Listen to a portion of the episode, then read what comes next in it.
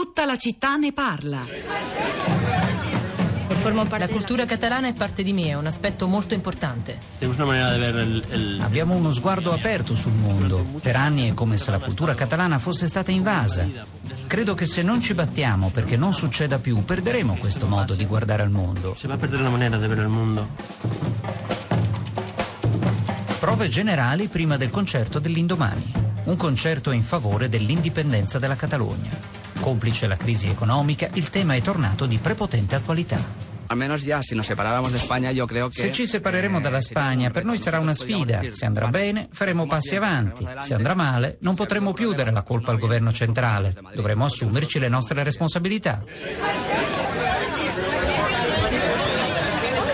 E queste erano voci di catalani intervistati in un servizio di Euronews nel 2012, durante una delle prime grandi manifestazioni per l'indipendenza tenutesi a Barcellona. Alla fine di quell'anno eh, venne considerato ufficialmente per la prima volta il progetto di un referendum che poi si è tenuto nel 2014 ma che non è mai stato riconosciuto eh, dal governo spagnolo. Come a, a, ribadire anche quello che ci diceva nella prima parte della trasmissione il filosofo spagnolo Fernando Sabater in realtà quello, i fatti di ieri a Barcellona in Catalogna sono il risultato di cinque anni per l'appunto di tensioni mai sopite e mal gestite da tutti anche dal governo centrale di Madrid allora, eh, reazioni sui social network, sugli sms, via Whatsapp. Eh, Florinda Fiamma.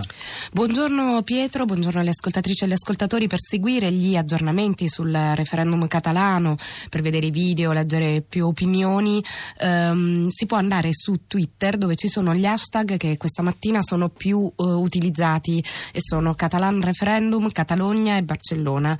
E, ehm, mh, tra l'altro potreste anche seguire sul profilo Twitter di Nazione Digital proprio gli aggiornamenti, ci sono diversi eh, video che riguardano anche i Mossos eh, de Squadra. Invece ehm, sulla nostra pagina di Facebook ci sono sono arrivati moltissimi commenti, ve ne leggo due di italiani che vivono in Spagna.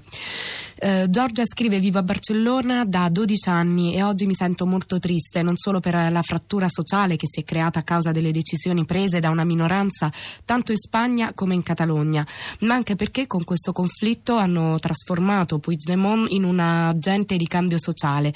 D'altra parte Rajoy, rappresentante della continuità con il franchismo, è visto ora come il garante della Costituzione democratica, per non parlare poi della polizia autonoma i Mossos de Squadra, che vengono visti come difensori della popolazione contro la polizia spagnola quando in altre occasioni non hanno avuto dubbi nel manganellare coloro che manifestavano contro i tagli all'educazione, alla sanità, alla legge sulla dipendenza. Sono arrabbiata, triste e agitata, mi sento impotente perché non voglio vivere in un paese con nuove frontiere e nuove discriminazioni etniche. Di, invece ci scrive anche Francesco, sono italiano, vivo all'estero da quasi vent'anni, ne ho 40, e vivo da dieci anni a Barcellona. Mia moglie è di Valladolid e nostro figlio figlio è catalano, le bandiere quindi non hanno mai avuto spazio nella mia vita. Il fattore identitario l'ho sempre associato alla cultura, mai a uno Stato.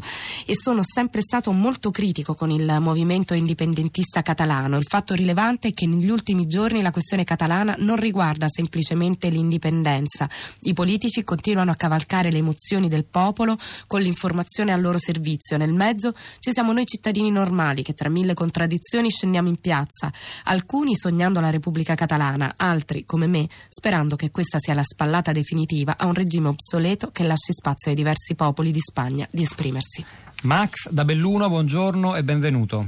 Ah, buongiorno, ben, grazie. Grazie a lei, prego. Allora io eh, beh, devo dire che ho cambiato un pochino anche la mia visione a seguito di aver ascoltato svariati interventi, però mi Questa mattina, quello... ascoltando sì, anche noi? Sì, ascoltando la mm. trasmissione, però farò l'intervento che volevo fare, poi chiaramente eh, io sostanzialmente premetto che io non sono uno storico mh, né uno specialista, parlo semplicemente in quanto persona che si è sempre interessata a questo tipo di tematiche e ha anche frequentato parecchio alcuni di questi territori. Oltretutto vivo nel Veneto in cui si sa appunto ci sarà eh, il referendum. Le chiedo di essere breve Max. Sì, allora beh, io volevo dire una cosa semplicissima, cioè che Secondo me la questione catalana è su basi completamente diverse da quella eh, veneta o lombarda o altre situazioni di questo tipo. In Catalogna c'è eh, un movimento storico e, e culturale in questo senso, cioè se uno va a leggersi anche Orwell per dire omaggio alla Catalogna o anche tanti altri saggi, all'inizio del Novecento la Catalogna era un territorio fieramente anarchico, con un, uh, un, un fortissimo movimento di um, rivendicazioni identitarie. Max ha ragione, la fermo, ribadisco che tra l'altro ricordo tra poco Luigi Spino a Radio Tremondo parlerà anche di storia spagnola, ci dice solo in dieci secondi come ha cambiato la sua idea ascoltandoci questa mattina, cosa pensava prima e cosa pensa ora, 20 secondi. Penso tuttora che le due situazioni siano radicalmente diverse. E in cosa però... è cambiata la sua idea? La mia idea è che magari ci sono modi di ottenere che, ciò che i catalani vogliono anche senza eh, diventare indipendenti a livello statale. Chiarissimo, grazie Max. Bruno Prego. da Milano, buongiorno, benvenuto anche a lei. Buongiorno. Prego. Sì, io avevo mandato un sms relativamente al fatto che una cosa è la demago- democrazia e demagogia, cioè eh, certe volte sentendo questa storia dei catalani mi sembra di sentire i sogni di un gruppo di adolescenti sulla panchina che sognano ma non tengono conto della storia. Cioè, l'Unione Europea è l'unica via d'uscita alla decadenza del continente e qui stiamo a discutere sulla indipendenza di qualche milione di persone in un angolino della Spagna.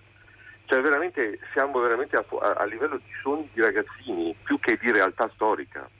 L'Europa ha bisogno della sua sopravvivenza, di essere unita per sopravvivere di fronte a Cina, Russia, America e stiamo qui a discutere dell'indipendenza politica di alcuni milioni di persone. Capisco l'indipendenza di tipo autonomia amministrativa locale, rispetto della cultura, indipendenza di identità locale rispetto a tutta la Spagna e l'Europa ma da lì a parlare di indipendenza politica, cosa farà il ministro degli esteri catalano che discute con Putin? Grazie Bruno, è stato chiarissimo, grazie davvero Florinda, ritorniamo ai social net. E due opinioni opposte, quella di Fabio sulla nostra pagina di Facebook, il 57% dei catalani non è interessato alle stanze indipendentiste dei promotori del referendum, e invece Cinzia, ma chi lo ha detto che uno Stato più piccolo è più debole? La Svizzera non se lo sogna neanche di notte di far parte dell'Europa, eppure il suo territorio è uno dei più piccoli d'Europa, Catalogna Catalogna libera, Spagna libera. Allora, eh, come vi dicevo, il nostro filo di informazione approfondimento per cercare di capire cosa sta accadendo in Catalogna ora continua con la, l'approfondimento di Radio Tremondo al microfono Luigi Spinola e i tanti messaggi che ho pubblicato ma non ho letto, li ritrovate, andatevi a leggere, davvero interessante, il campionario di opinioni dei nostri ascoltatori stamani sul sito di eh, Radio 3, la puntata di tutta la città ne parla si chiude qui, noi continuiamo a lavorare sulla città di radio3.blog.rai.it, ci sono articoli interessanti da leggere, tra cui quello lungo da Barcellona Barcellona da Vice.com di Nicolò Massariello che è stato nostro ospite. C'erano stamani alla parte tecnica Giovanna Insardi, in regia al suo fianco Cristina Faloci, a questi microfoni Pietro del Soldà e Florinda Fiamma, al di là del vetro anche eh, Sara Sanzi che vi saluta insieme alla curatrice Cristiana Castellotti. Ci risentiamo domani mattina alle 10.